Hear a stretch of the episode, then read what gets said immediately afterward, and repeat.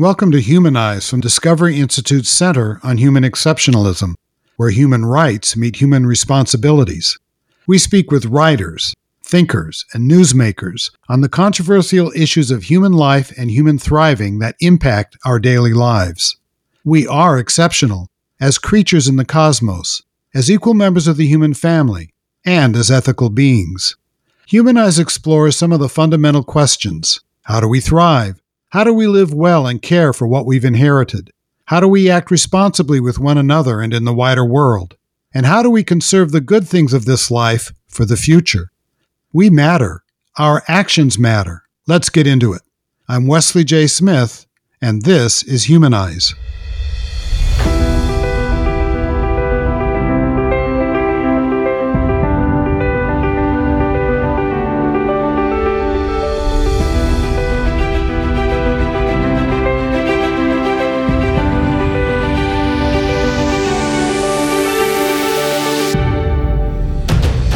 Welcome to Humanize from Discovery Institute's Center on Human Exceptionalism. I'm Wesley J. Smith, and I'm really uh, pleased today to be joined by Ambassador Sam Brownback. Sam Brownback served as Ambassador at Large for International Religious Freedom from February twenty eighteen until January twenty twenty-one. He also served as Governor of Kansas from two thousand eleven to two thousand eighteen. Prior to that, he represented his home state in the United States Senate and in the House of Representatives. While a member of the Senate, he worked actively on religious freedom issues in multiple countries and was a key sponsor of the International Religious Freedom Act of nineteen ninety-eight. He and his wife, Mary, have five children and six ga- grandchildren, which I'm sure you are most proud of, of all of your many accomplishments. Welcome to Humanize, uh, Mister Ambassador. Thank you. Hey, thanks, Wesley. Really appreciate it, and I appreciate you. I've appreciated our friendship over the years, and uh, and your your depth of thought and uh, courage of presentation. Uh, keep it up. Appreciate it all. Well, thanks. The twenty bucks is in the mail. So we're going to talk today about religious freedom, which I think is a very important aspect of human exceptionalism because it's a fundamental human rights issue. And human exceptionalism is about both our rights and our obligations and duties. What got you interested um way back when, back in the nineties, before I think religious freedom became too much of an issue as it is today? What got you interested in pursuing that issue? You know, I I think it was divine intervention, Wesley. Uh, I honestly do. I had this lady show up in my office when I'm a brand new senator, and she uh, is um, working for this group uh, that does religious freedom work. And I think, oh, that sounds good. Uh, I, I, I would be interested in that. And she said, look, I can uh, intern and work in your office and do this. I said, great. And then she started bringing these cases to me of people that were in jail in Uzbekistan and China and saying, hey, we can write letters for these people. And Uh, and sometimes we can get them out of jail. We can keep them alive. But sometimes we can get them out of country. And I said, well, good, let's help them out. Uh, and I still remember I'm at one of my daughter's softball games, and I get a call back from her. It's on a late, it's a Friday night, and she says, great news, this person just got out of jail we'd been advocating for, uh, and I was hooked. Uh, I thought, wow, if we can get somebody out of jail that's just peacefully practicing their faith uh, by using the office that I'm in to do that, I'm in. Uh, sign me up. And uh I've been active in the field ever since. I, I think that's really important. It's also, I think, noteworthy that uh, because we live in the United States and we have such a good history of religious freedom, that perhaps, uh, I know I have in the past, I don't now, but perhaps you were taking that idea of religious liberty for granted before you uh, ended up with that kind of information. Oh, I did. Uh, I did completely. I just, I just thought, well, this is what I'm used to. This is what I believe in, and surely the whole world has it. And then I'm rudely awakened to find out, no, there are people that are killed for simply being uh, a follower of Jesus. They they believe in him, and they're peacefully practicing their faith, and they get persecuted. They get communal violence. Some of them get thrown in jail. We just had a, a, a pastor, a, a, a priest in India die of COVID, locked up in an Indian jail, uh, peacefully practicing faith, eighty-four years old, gets COVID, asks for uh, be laid out on bond, Father Swami, and dies of COVID in jail. Uh, you know, and, and those types of stories just, they happen all the time. And, and I'm looking, we're in a very influential country. We can use that to push for religious freedom and, and help people. And, and I think we need to. I think it's our moral obligation. I do too. I, I mean, what if, what's it going to be like when we get to heaven and we just, if we say we didn't use the ability we had to save the souls and lives we could? And we knew about it. And even as our, in our standing in the world as the United States, you know, we are supposedly the avatar for human rights. And this is one of the most fundamental. And, and we'll get into this. I'm, I'm really worried that too many of us uh, are beginning to lose sight of the importance of religious freedom. I want to uh, talk uh, about this issue Uh, from three different angles, and I'd like your opinion on them. It seems to me that freedom of religion comes in three forms. The first would be freedom of belief, meaning, and you've already uh, alluded to this, believing what you want in terms of, of your faith. The second is freedom of worship. That is being able to um, engage your God or gods or, or uh, your approach to, uh, uh, let's say, Buddhist practice uh, as you see fit. And the third, which is, uh, I think, an innovation in many ways of the United States, is the free exercise of religion. Uh, and that uh, I, I found an interesting quote from Supreme Court Justice Frank Murphy. And here's what he said.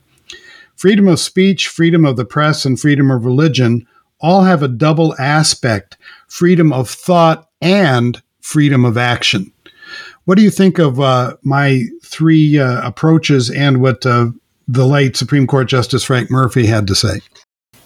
I, I think it's a good bifurcation of it. You know, the fight in the United States now is between this sort of idea of freedom of worship and freedom of faith, uh, or, well, free exercise of the faith is really it. And some people want to limit it to, okay, you can only uh, believe that or say that when you're in your house of worship. If it's, say, it's uh, you know, where the rub's coming right now is on morally, uh, traditional moral views. And some religious practices and groups are saying, look, this is what we believe. Uh, and others are saying, well, that's fine. You can believe that in your house of worship, but you can't take it into the public square, this free exercise of it. And the United States has always been for the free exercise of faith as long as you do it peacefully. Now, if you're going to go blow up a building, and you're doing that because this is how you're worshiping God, no, we're not doing that. Uh, and we're not allowing that. But if you're peacefully practicing your faith, this is a peaceful belief of yours, um, then then you're free to practice that. That's been the hallmark of the United States, and it's the basic of it. And yet it really is under uh, attack and deep scrutiny uh, today. It sure is. And and. I think um, some people may not know that the idea of free exercise of religion is so fundamental in this country that religious pacifists, say during World War Two, when there was a draft, were actually excused from fighting and participating in the war because of their free exercise of religion. That's how seriously the United States, when we were at mortal threat in that time, uh, that's how seriously the United States has taken religious freedom. And as you said, I'm, I'm worried that we're not taking it as much anymore. And many people do want to shrivel it to just freedom of worship, which allows a Catholic to believe that um, the Eucharist is the real body and blood of Christ, and the Baptist to believe that uh, it's symbolic, but that it doesn't actually have an impact in the way one lives in the public sphere. And of course, I don't believe, and, and you just said that you don't think that is how it was originally uh, created. Well, I, I don't. And when you look at the fundamental practice of faiths, If you if you separate this out and if you limit it, then you yourself are only going to be able to practice your faith on that time when you're meeting with other co-religionists. And the rest of the time, you can't take your faith with it. You don't have a unity of life uh, yourself. And and I remember as a young politician thinking, you know, I'm I'm a man of faith, but I don't think you can practice your faith and, and be in politics. This isn't beanbag. Uh, and you, know, you just can't take it with you. And how torn I was as a person saying, well, I, I, I mean, I feel good on Sunday and bad the rest of the week. And then I just said, nuts. I, I, I follow Jesus. I believe in his teachings. I'm a flawed man. I'm a sinful man. But I'm going to do whatever I can to live this way every day of the week and every moment of my life. Uh, and then you, you're no longer this torn person back and forth of, well, I can do this in the house of worship, but I can't somewhere else. And that's what it means to be able to have your really your fundamental freedom of religion and free exercise. Well, now that gets limited by, well, if you're a pharmacist, then you may have to, some places are saying you're going to have to have to um, sell uh, abortion pills uh, if you're going to practice pharmacy here. And you're going, well, wait a minute, that's not who I am. I don't agree with that. Uh, and somebody else may say, well, you you have to. Well, then I have, don't have free exercise of my faith and of my religion. Why do you look at religious liberty as so essential to human thriving? I remember you and I had lunch once, and you told me that the work you were doing as the ambassador was the most important of your life. And I would like you to expound on that a bit. Well, the United States is the preeminent country in the world that stands for religious freedom. There's nobody anywhere close uh, to it. So to be the ambassador for international religious freedom for a country that stands for it during an administration that was emphasizing it affects billions of people around the world that simply want to peacefully practice their faith. Most of the world lives in a religiously restrictive environment. eighty percent of the world does. And that's kind of hard for Americans to believe, but you just go quickly to China and they're at war with faith. You go at India and you've got this Hindu nationalism that's really coming up. You go to the Muslim world, and if you're not a Sunni or a Shia Muslim, you're out uh, in most of it. That's changing in some places.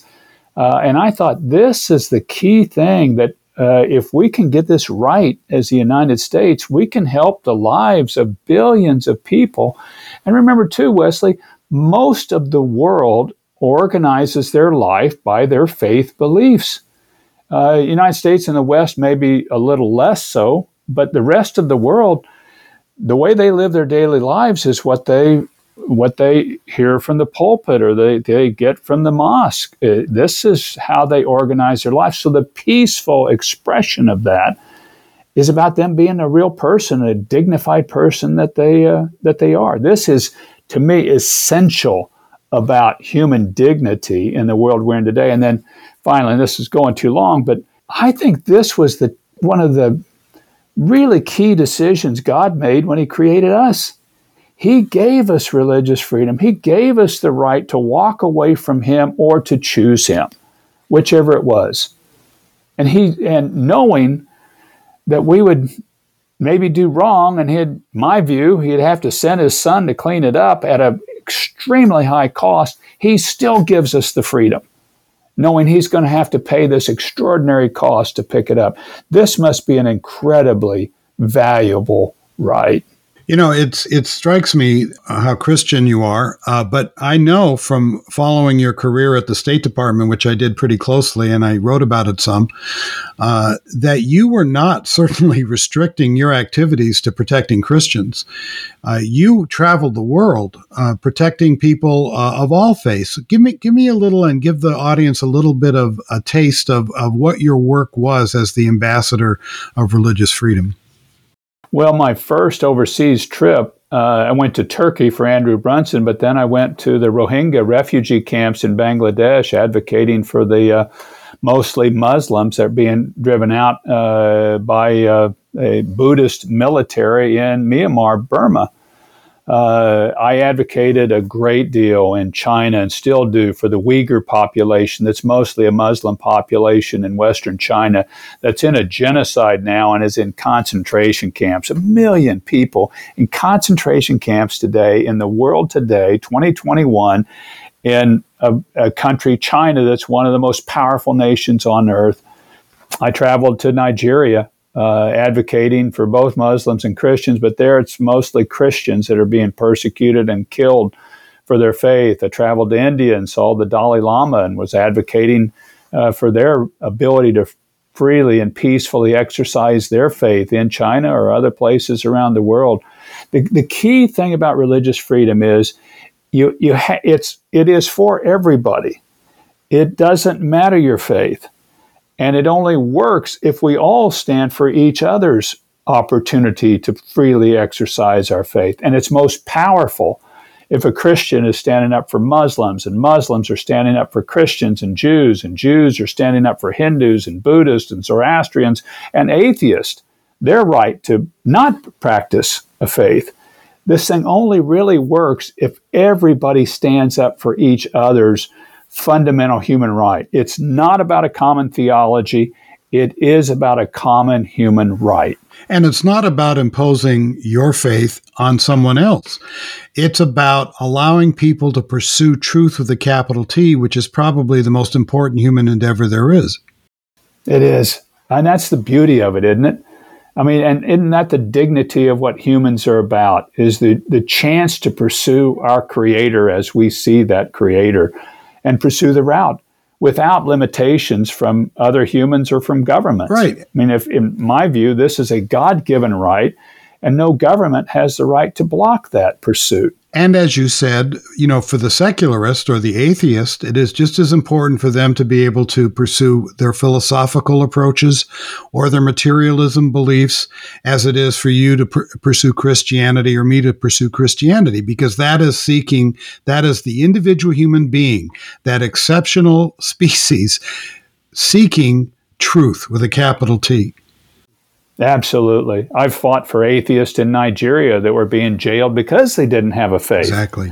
And that's the, you can be persecuted in some countries for not having a faith. Well, you have the right to say, no, I don't, I don't believe there is a God. Uh, I, I may not agree with you, but that's your right as a human individual to pursue that truth that you believe to exist. Right. It's essential to to the essence of our nature as human beings.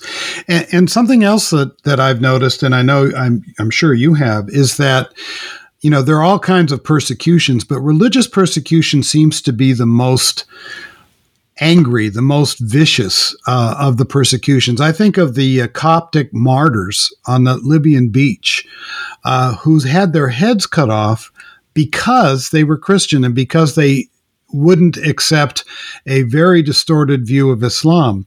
I think about, as you mentioned previously, in China, the Uyghurs, uh, who are under tremendous assault, not only the genocide you, you referenced, but forced labor camps, their women uh, uh, forced to have abortions or be sterilized. You think of the Falun Gong practitioners who are, are being live organ harvested in China, or the Chinese uh, uh cultural genocide of Tibetan Buddhism. These, and then you can go to the Soviet oppression of the Eastern Orthodox Church, where hundreds of thousands of Orthodox priests were murdered or sent to gulags precisely because they had faith and there was an attempt to impose atheism. Why do you think that when we get to persecution, and, and again, there are kinds, there are all kinds of persecution, but that religious persecution seems to be the most vicious and the most emotionally driven? Mm. Good question. You know, though, but you, you know, I've got to tell you this one story. I was in Albania meeting with one of the uh, heads of the Catholic Church there.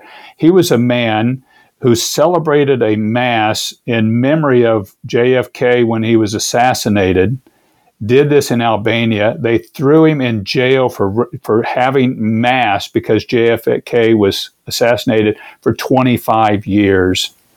twenty-five years for doing a mass, and you know, come out of jail, and I was seeing him, and he wasn't bitter. But you're going twenty-five years uh, for a mass celebration.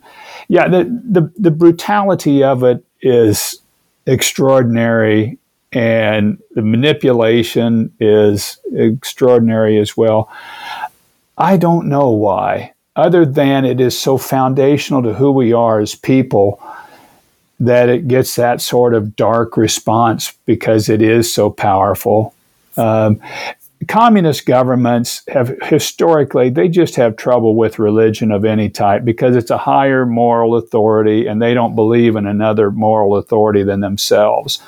So communism you kind of understand because of the atheistic, but in a lot of other places it's simply because the dominant religion doesn't like the minority religions uh, and they won't stand up for them. That's the thing we've got to change, is we've got to get religionists around the world to stand up for each other. And that's the key piece right now. Yes. And of course, the uh, the worst persecution historically has been anti-Semitism. I mean, Jews, because they're Jews, have been subjected to pogroms. They've been subjected to the Holocaust. They've been kicked out of countries. Uh, and that's going back thousands of years. So, so that really tells us something about the nature of uh, discrimination based on religion. It, and and for, for, for Jewish people, I think uh, they're the canary in the coal mine. When Jews start getting persecuted, I think things are starting to go in the wrong direction. They have been historically that canary in the coal mine. I, I think, you know, unfortunately today, a lot of it's the Christians. Uh, a lot of the Jewish people have left many countries. And so it's the Christian community that's more diverse and diffuse. And, and you're seeing the level of persecution there. You know, Wesley, if you track most genocides in the last hundred years of human existence, it is a genocide of a religious minority. Yes. Is what's taking place. Of course, we all know the Holocaust, and they were Jewish people, a religious minority. Uyghurs are a Muslim uh, religious minority. In northern Iraq, we had the Christians and Yazidis. The Yazidis are a very small religious community, but horrifically treated by ISIS in a genocide uh, there. Uh, the Armenian genocide that the Turkish and Ottoman, late Ottoman Empire did was a brutal uh, time period. And unfortunately, that's just that's what we have seen as people, is most genocides are of religious minorities. And I'm, I'm very concerned today because uh, civil libertarians used to understand that problem and that issue. But many today in the West, I'm, I'm talking about, because some uh, we have an increased secularization, some seem to think, well, I don't have any skin in that game anymore, so religious freedom is going to take a back seat. And we can see that playing out in the collapse of the, uh, you know, bipartisan and bi-ideological, if I can use that term, support for religious liberty after Uh, the pa- after the uh, Smith case uh, in Oregon. And for the listeners, the Smith case in Oregon involved uh, two Native Americans uh, who took some peyote Uh, during a Native American religious ceremony, and later on they had a drug test and they were denied unemployment benefits because they tested positive for drugs. And they brought a lawsuit saying, wait a second, this punishes us for our free exercise of religion. That was a free exercise case. And uh, Uh, I'm afraid that uh, Justice Scalia made the worst decision of his career, in my opinion, uh, and I think he's a was a wonderful justice. But he said, well, this was a law of general applicability, and so the previous standard of strict scrutiny on on uh, uh, interference with individual free exercise of religion, we're going to throw that aside. And so long as the laws of general applicability and not tailored to go after a particular religion, we're going to say it passes religious muster. Well, that led to uh, a incredible bipartisan coalition, liberals, conservatives, Democrats, Republicans, and they passed the Religious Freedom Restoration Act. And the point of that law, and were you in the Senate at that time? No, that was just before I came into the Senate. So you were in the House? Yeah. Yeah, so you voted for that bill, I'm sure. Yeah, I did. And that bill was intended to restore, both at the state and federal level, the kind of scrutiny by a statute that used to be applied via constitutional uh, application. Pres- I think it was almost unanimous in the House, and, and you know more than ninety votes in the Senate. President Clinton readily signed it. There was a, a, a great coalition, and, and that was Uh, proof of the American commitment to religious freedom. Then a subsequent court case uh, killed part of that law, not the federal aspect, but the state aspect. And so that old coalition was brought back together to try to redo the law to protect uh, religious freedom at the state level from state laws and state regulations, and it collapsed. And it collapsed over the gay rights issue because people on the left began to look at religious freedom as an excuse or a cover for discrimination. And uh, that's when that that incredible, uh, very strong, powerful coalition uh, dissipated, and we began to have uh, real um, tension over that issue of religious freedom, particularly around gay, L G B T issues, uh, and so forth. Do you see any way that um, supporters of religious freedom can assure people who are of L G B T community and their supporters and so forth, that religious freedom is not intended as to justify discrimination, but to protect the individual right of each person, including people in the gay and uh, lesbian community and the transgender community? I, I really hope so. You know, one of my one bill that I worked on when I was in the Senate was um, with a young uh, New York new New York senator named Chuck Schumer, Uh, where we were fighting for the right of Sikhs to wear their ceremonial knife coming into work. They have a little three-inch ceremonial knife, and there's a lot of places saying, well, you can't have that here. It's a knife, and we're not going to allow that in here. And we're saying this is this is part of their religious free exercise. And uh, uh, but that bipartisanship is is gone. I I do see the possibility because factually, factually, the countries in the world that are best on L G B T rights are also best on religious freedom. And it just kind of, we did a survey of this and we looked around and surveyed a bunch of the, the countries on this. And it was just amazingly uh, how many were, and it goes back to that fundamental human dignity to choose. That people in religious freedom and country, they value this because it's your right to choose. And if you want to choose uh, an L G B T lifestyle, that's your right to choose. People may not agree with you about it. They may not, they they may agree. They may disagree with you about it. Uh, but so my hope is, is that people will start to see that this is about fundamental human dignity and the right of that choice to you to make of your of, of what you do with your own soul, what you do with your own life. That's my hope. Certainly, if you're a civil libertarian, it seems to me that should be your position. Um, a lot of people, when they think about this issue, you know, think about the Colorado cake baker case cases since he keeps being uh, um, um, assaulted legally uh, because he refuses to design a cake for various L G B T kinds of activities or events. But you, you alluded to this earlier. I think the bigger issue isn't uh, cake baking or flower arrangement.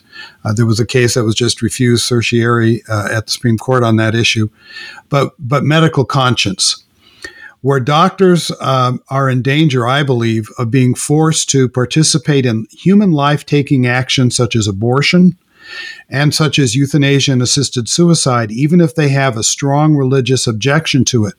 To be forced to participate uh, in transgender transition procedures, including blocking puberty uh, of minors uh, and perhaps even surgeries on minors, um, based on uh, an allegation that if they refuse to do so, it's discrimination. I can tell you, as you know, I write about this uh, quite a lot in Ontario, Canada right now, uh, where euthanasia, lethal injection euthanasia is legal. A judge has ruled, a court of appeals has ruled, that doctors, let's say, who are Catholic and think that homicide, because that's what euthanasia is, it's a form of homicide. It's not murder because it's legal, but it is homicide, a human being taking another human life, that doctors there must either, if they're asked by a legally qualified patient to be killed, they must either do the deed or they must refer to someone else and have them do the deed. Uh, that's called an effective referral. And then there's a very important case in California called Dignity Health. Dignity Health is a Catholic hospital. And uh, several years ago, Dignity Health uh, had a uh, hysterectomy uh, scheduled. And the patient called and said, well, this is a, a transition, a transgender transition surgery. And Dignity Health canceled the surgery. And they did so for two reasons that are key to uh, Catholic moral teaching. One is you cannot remove a healthy organ that will change the function of the body. Absent, you certainly can't do it absent a pathology. That was not aimed at any particular group of people. That's a general uh, moral teaching of Catholic health. The second was the surgery would have uh, sterilized the patient, and under Catholic moral teaching, you cannot sterilize.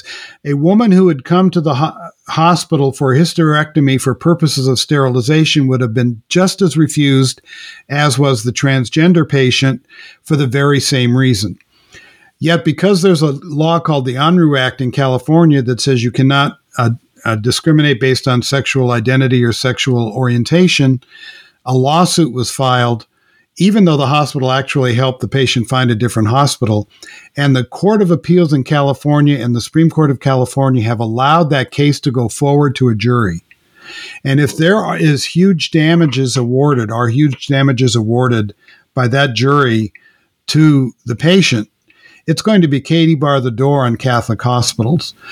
So, and, and then since that law, the O N R U law applies generally and not specifically, and because uh, California does not have Religious Freedom Restoration Act, you can see the real danger for Catholic hospitals remaining Catholic. They may have to choose to stay in business or go out of business. Absolutely, and that's why I think, you know, Wesley, we've got to start getting more organized in this country on uh, religious freedom. We need a, uh, a national committee on religious freedom in the United States at the grassroots level.